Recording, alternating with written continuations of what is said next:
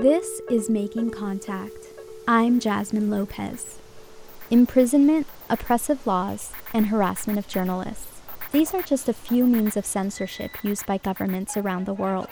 prensa, tranquilo. Keep press. Relax, relax. Tranquilo. Gustavo Ruiz Lizárraga, fotógrafo independiente. They taking me because I was recording. Me detuvieron por estar grabando.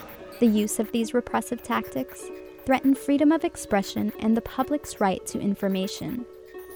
In more extreme cases, the disappearance and murder of journalists are used to instill fear. In the past 10 years, over 370 journalists were murdered in direct retaliation for their work. In 90% of those cases, there were no convictions. In today's show, we'll hear from the Committee to Protect Journalists about the world's 10 most censored countries. We'll also go to Mexico, where human rights organization Article 19 is documenting several cases of violence against journalists. But first, reporter Ruxandra Guidi brings us a story from Quito, Ecuador, where the country's restrictive communication law is aiming to reform what makes the news and how media operates.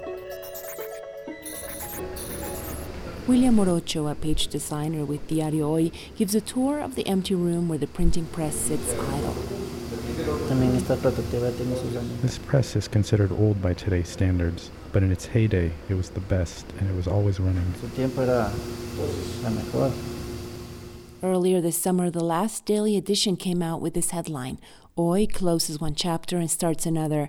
This meant Hoy would scale back to a weekend printed edition while beefing up its online presence. But less than two months later, Diario Hoy shut down completely. $4.2 million in the red. Much like newspapers in Europe and the United States, Diario Hoy appears to be a victim of dwindling advertising and publication revenue and lower print readership numbers. But sitting in his old office back in June, newspaper director Jaime Mantilla laid the blame solely on the Ecuadorian government and its year old Ley de Comunicación. La ley de comunicación es una ley the communications law is terribly restrictive to not only journalists, but also to the rights of their audience. It's been presented as a way for people to gain access to the media, but that's not true. The law basically does away with freedom of the press in Ecuador. Que haya información libre, flujo de información libre.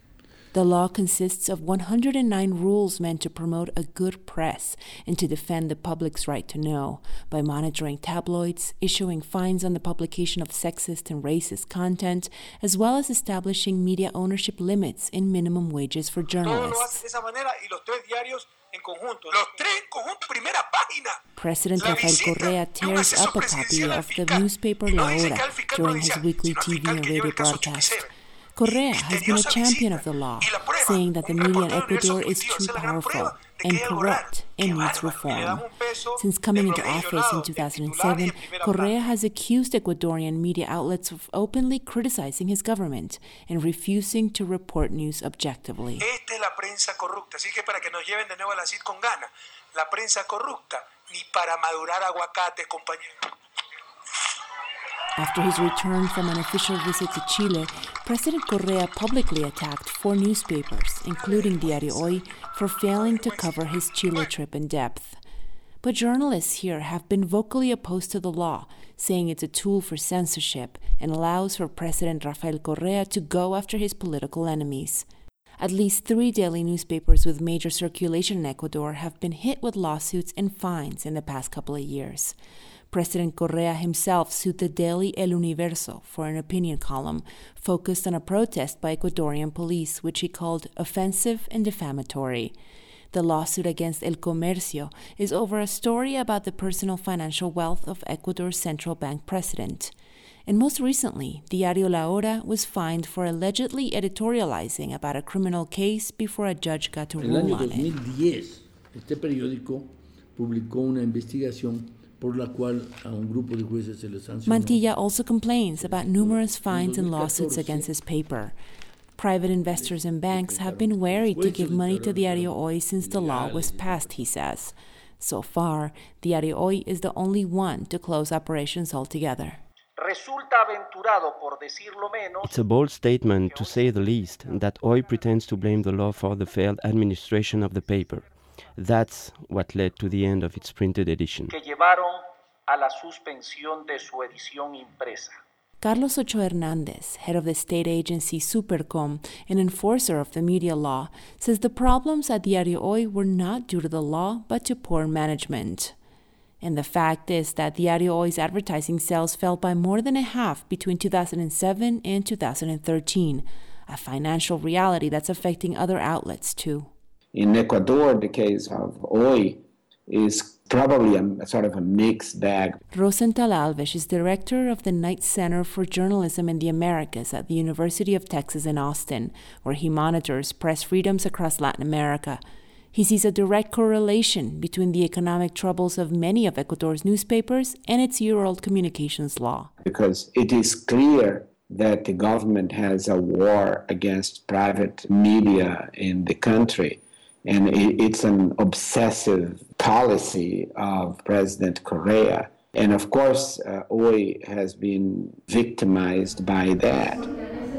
Before our interview starts, an assistant brings a copy of the communications law booklet to Romel Jurado.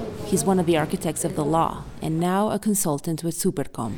Esto ya es la máxima ofensa que uno pudo haberles hecho a los medios de comunicación tradicionales porque no think the law was the worst insult that the government could have made towards traditional media outlets in Ecuador. They weren't used to any kinds of control. They were omnipotent.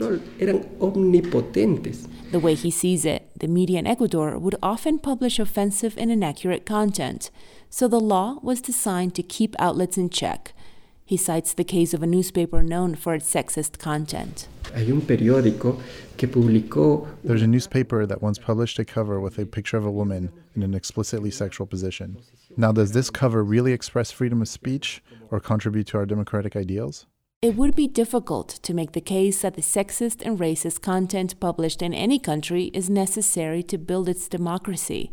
But freedom of speech is synonymous with democratic governments. Is it the Ecuadorian government's job to regulate the media, including tabloids? There were at least 125 complaints, fines, and lawsuits filed against private Ecuadorian media in the first year after the law was passed. The showdown between journalists and the government is not likely to slow down. Correa's government is now pushing for the communications law to be adopted straight into Ecuador's constitution. In Quito, I'm Ruxandra Guidi. In Mexico City, traditional newsstands are sprinkled throughout neighborhood corners and metro train station stops like this one.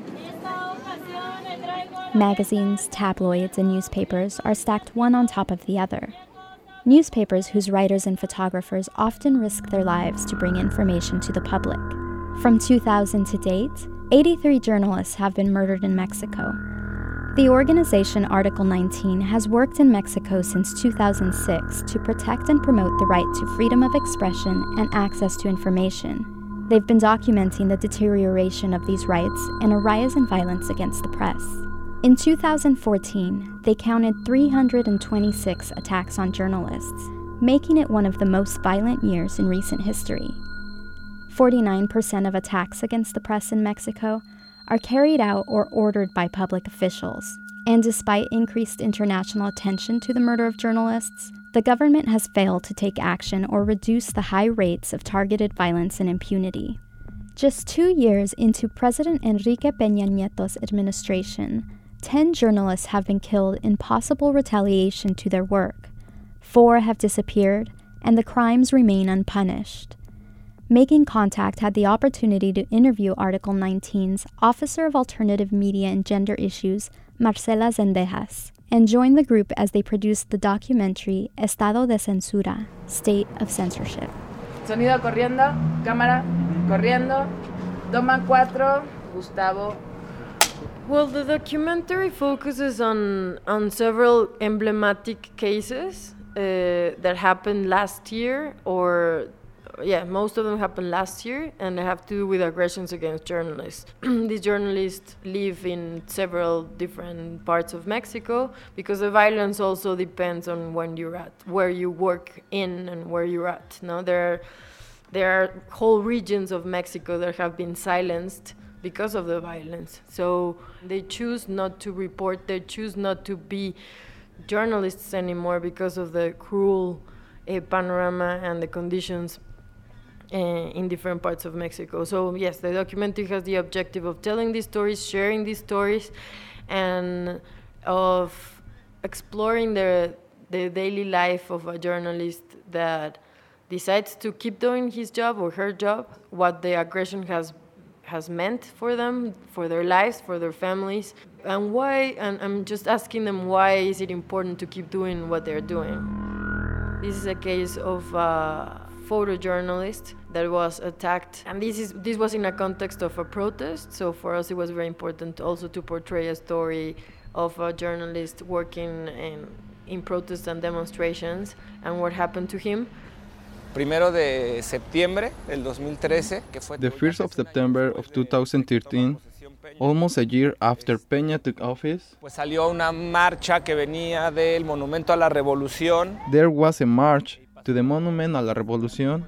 They arrested a lot of people that day. Venían ya regresando de la marcha y cuando estaban llegando casi a la estación del They were returning from the march. When they were almost to the metro, the police went in and took them out. They started to hit many of them. They gathered them outside of the station, about 13 Los people. empiezan a agrupar aquí afuera de la, de la estación. Por favor, nombres uno por uno. Please, name, one by one, one by one, please, name. The police started to come after us. I'm trying to run, but he kicked my leg. I said I was pressed. Es prensa, tranquilo. He pressed. Relax, relax. Tranquilo. Gustavo Ruiz Lizárraga, fotógrafo They independiente. taking me because I was Me recording. detuvieron por estar grabando. There's another case of Edwin Canche, which is from Yucatan. This is a, a story of a journalist who was threatened also by a local authority and was put to jail as well. And he was beaten up, so he was physically attacked. The mayor told me, I'm tired of the press exposing my administration, and so that they could learn not to get involved with me, I'm going to make you an example. He quickly gave the order. Six police held me, another shoved me and hit me. Al momento de que me encierran, me, re- me quitan mi equipo. When they locked me up, they took my equipment, my camera, my telephone, but they didn't notice that I had a walkie talkie. I got the radio and started to talk. de comunicación, un walkie-talkie. Agarro y saco el radio y empiezo a hablar. I started to transmit, inform anyone that was listening. It was my brother. They made their way to the city hall and joined 30 to 35 other people that called for my liberation. Y se unen a ellos, piden, exigen mi liberación. Who beat him? So you're denying that he was beat? What are you afraid of? Why do you harm the press? Please, tell me, sir. qué le tienen miedo? ¿Por qué, por qué golpean a la prensa? A ver, dígame usted. Da la libertad después de haberme golpeado. After beating me, they let me go, but not before threatening me. From then on, that was it. My life changed drastically. Mi vida cambió eh, de una forma drástica. human rights organizations and inter- international national organizations have a huge role to play in this moment in Mexico because we are kind of the referees of the whole game, no? We are the ones that are responsible of calling out the state and the government in what they're doing wrong, in what they're not doing, and in what they say they're doing but they're not. So, like regarding change, I think just NGOs and, or, and human rights organizations, they themselves uh, are the ones that are pushing forward certain changes regarding the law, regarding uh, regarding visi- uh, making visible certain cases. I mean, we have have risen the level of, of the political cost uh, when you when when a journalist is attacked right? So what we have done is like it's not as easy as before to commit a crime against a, against a journalist. That's what I like to think. No, it's not as they they cannot get away with it because there are so many eyes and they are under like a microscope. I, we we believe that they are like under under this microscope or under under a lens that that will not uh, stop calling out things as they are and will not stop calling crimes against human rights, uh, regardless of of the threats, regardless of the pressures, regardless of of the um, of the closing of certain spaces that we in NGOs experience, for example, now. So you cannot easily talk about these things in the major TV channels. But we are not going to stop doing it, it just because they're doing that, no? Another thing that I can say is that I think because of the violence, the nonstop violence and the such a structural violence against uh, communicators and against journalists, there has been a change of logic within the journalists themselves. You know, I mean, the they have been almost forced to change the way they think and the way they do their jobs. Uh, so the the idea of an of, of having a, like an exclusive story has changed completely because you risk yourself so much that you cannot you cannot work in that way no so you have to start working with other peers and making like solidarity bonds with other people in the in the media groups. So what I believe and what is uh, what gives us hope hope is that people are start uh, journalists and human rights defenders are are starting to change the logic of what it means to to be a journalist in a country like Mexico. And another thing that I think uh, is pushing forward changes is the alternative media groups. These groups that don't do not need the money of anyone to keep doing their jobs because they believe in it and they will still do it and they will like have three or four jobs apart for uh, of, of, of the of the jobs that they do in this in, in for the for the media. Because they believe that they that the role they, they play in society now is so important that they won't they won't stop no? And I also think that there is an important sense of prevention in journalists. No, what what can a journalist do before he or she goes into a high risk area? So people are starting to think now. I have to take into consideration certain measures, certain protocols to be able to do the job I do. So I think that gives gives us hope. But I don't see a change in the in, in regarding the government or the state. I think that things are going to get worse. I mean, the spaces are going to be every year or every time they're going to be less and they're going they're they're going to be less and less spaces. It's not a very bright scenario ahead, but the only thing we can do is still do our jobs.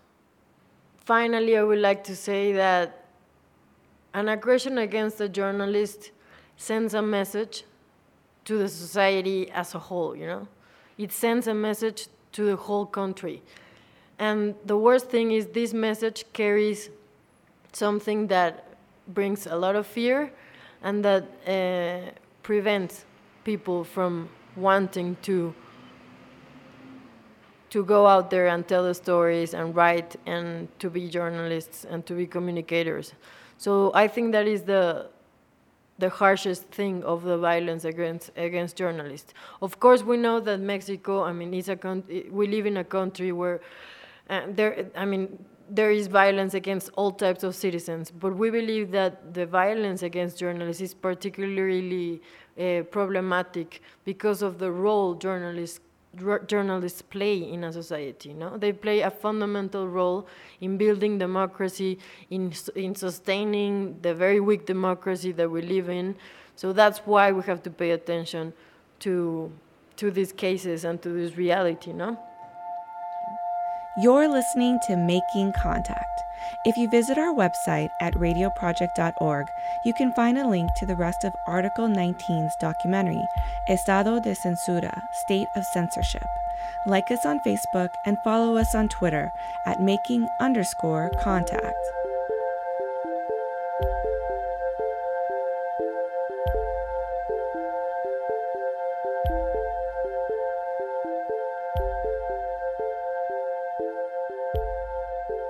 You're listening to Making Contact. Next, Andrew Stelzer speaks with Courtney Radsch from the Committee to Protect Journalists. They just put out their annual list of the top 10 most censored countries in the world. Courtney, welcome to Making Contact. Thank you so much. So I'm going to just shoot down the list here for our listeners. Spoiler alert. Uh, starting with number 10 on this list, we have Cuba, Burma, China, Iran, and Vietnam. Number five is Azerbaijan. Then rounding out the top five are Ethiopia, Saudi Arabia, North Korea, and number one is Eritrea. So I know it varies country by country, but in general terms, how does government censorship work? Are there techniques that we see over and over, particularly shared by these 10 countries, or, or does it vary by region? Um, no, I would say that there are a set of common denominators in terms of how censorship takes place. So, um, despite all of the new methods of censorship and surveillance that are possible through technology, the countries on this list represent places where jailing journalists and prohibiting the foreign press, restricting the local independent press, and engaging in pre-print censorship are still used. And then, of course, we see in the online space, there are a couple of different techniques. There is the most extreme technique taken by North Korea and Eritrea, which is to completely limit internet access. But in fact, that's not the most common form of censorship. I think more common is to censor access to particular websites or platforms, um, as we see in Saudi Arabia and in um, you know Iran, for example, um, and in Vietnam, and then also through um, targeted hacking of journalists, surveillance of journalists, and the expansion of already restrictive media legislation into the online sphere. So I think those are some of the things that we see in common across these countries. So let's start with the winner, number one, or maybe I should say the loser, a country I don't think we hear a lot about in the U.S., Eritrea. What's the situation there? Well, the situation is really bad, and that's probably one of the reasons you don't hear much about it, is because there really are no independent journalists or journalists left to speak of there. There's no access to the foreign press, and even reporters who work for state run news outlets live in constant fear of arrest. Eritrea is uh, Africa's leading jailer of journalists, with 23 journalists behind bars. And in addition to that, it has severely limited internet access, with uh, less than 1% of its population even going online. Okay, so going down the list, uh, I think our audience has probably heard a good amount about North Korea, Iran, China, maybe even Saudi Arabia and, and Burma, but uh, also on this list, Ethiopia and Azerbaijan. Yes, um, Ethiopia is the fourth most censored country in the world and is also one of the African continent's leading jailers of journalists. Um, what's, I think, particularly disturbing about Ethiopia, however, is that it is such a strong U.S. ally, and particularly on um, both the anti terrorism fight as well as with respect to development assistance. And so, what we see is that um, this use of anti terrorism and anti state charges has been used to jail independent journalists there. And Azerbaijan is also uh, extremely problematic because it has benefited from the European Olympic Games, which it is hosting this summer, and it hosted the Eurovision Song Contest. It held the rotating presidency of the Council of Europe and yet Azerbaijan has eight journalists in jail, and the press freedom situation is deteriorating there tremendously. And it's very problematic that there's been essentially no international repercussions for this deterioration. And what about the countries who are not on this list? Uh, what kind of trends are we seeing? And are there countries that are getting dramatically worse or, or even dramatically better at providing freedoms or protections for journalists? Um, well, unfortunately, I think it's easier to start with the worst category. And so there are a few um, countries that don't show up on this list because they're so bad, there's so little or no independent media, and they are so tightly closed that we can barely even get information about the conditions for journalists. Those are countries such as Belarus, Equatorial Guinea, Uzbekistan, and Turkmenistan. Um, on the other hand, we see Cuba has improved uh, somewhat on this list. It still shows up on the list. So we don't, you know, we can't give it too much credit, but we have seen a steady decline in its position on the list. And so now it's at number 10, which means that we're hopeful it will drop off um, with the improvement of relations with the U.S. The you know gradually we hope uh, lessening restrictions on the press. But I think that the critical thing to remember is that we need to see action and not just words. Similarly, with Myanmar, Burma, this is a country that has improved. Um, as you know, that's going through what we hope is a democratic transition, but it has a long way to go. We see in Myanmar that journalists have been sentenced to prison with hard labor, and that there have been journalists killed while trying to report, and that um, official secrets act are used to threaten and imprison journalists. What's your response uh, when you hear someone here in the U.S. talk about uh, the media is controlled by the government or by corporations? Are, are things even on the same scale uh, here in terms of you know do we have a free press, uh, especially when you compare to countries like like Burma and, and Saudi Arabia? Are those complaints and criticisms valid in a place like the U.S.? Well, first of all, I think that it's less about do we have a free press or not, and I think it's more about a continuum in terms of the amount of freedom that the press enjoys. Similarly to democracy, right? It's not it's not like are you or are you not a democracy? It's about where are you on that spectrum. I think that there are some serious threats to journalism in the United States that also have repercussions on press freedom around the world, and specifically that relates to surveillance. So, you know, the fact that the United States engages in this mass surveillance, um, as well as targeted surveillance of journalists, and there have even been reports of hacking of media outlets, um, the AP phone records um, being hacked, et cetera. You know, this undermines the basic platforms that journalists need to do their work, and it undermines the U.S. and its normative power abroad. So, you know, it's really important in countries like Vietnam or like Saudi Arabia or Azerbaijan, where there is no accountability of the government to their own citizens, but there may be some ability for allies to pressure each other. So when the US undermines its normative authority and its ability to, you know, play that press freedom advocate, it loses its ability to influence um, other countries that it may be allied with. And so then those journalists there and, and the people there are even worse situation because not only are they under attack with no mechanism to influence their own government, but they've also lost the power, you know, that traditional defenders of press freedom could offer. Courtney Radsch is advocacy director with the Committee to Protect Journalists. We will link to their new report detailing the 10 most censored countries at our website, radioproject.org.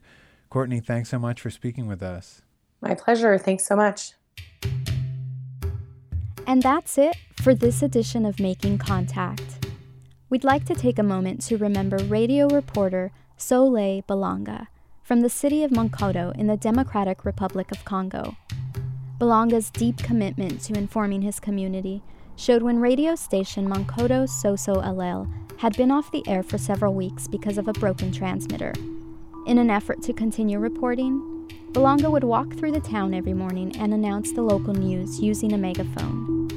Balanga's life was taken while walking home on April 16, 2015. To find out more about the Committee to Protect Journalists, Article 19, or to get our podcast, visit our website at radioproject.org. Like us on Facebook and follow us on Twitter. Our handle is making underscore contact. The Making Contact team includes Lisa Rudman, Andrew Stelzer, George Lavender, Laura Flynn, and Quan Booth. I'm Jasmine Lopez. Thanks for listening to Making Contact.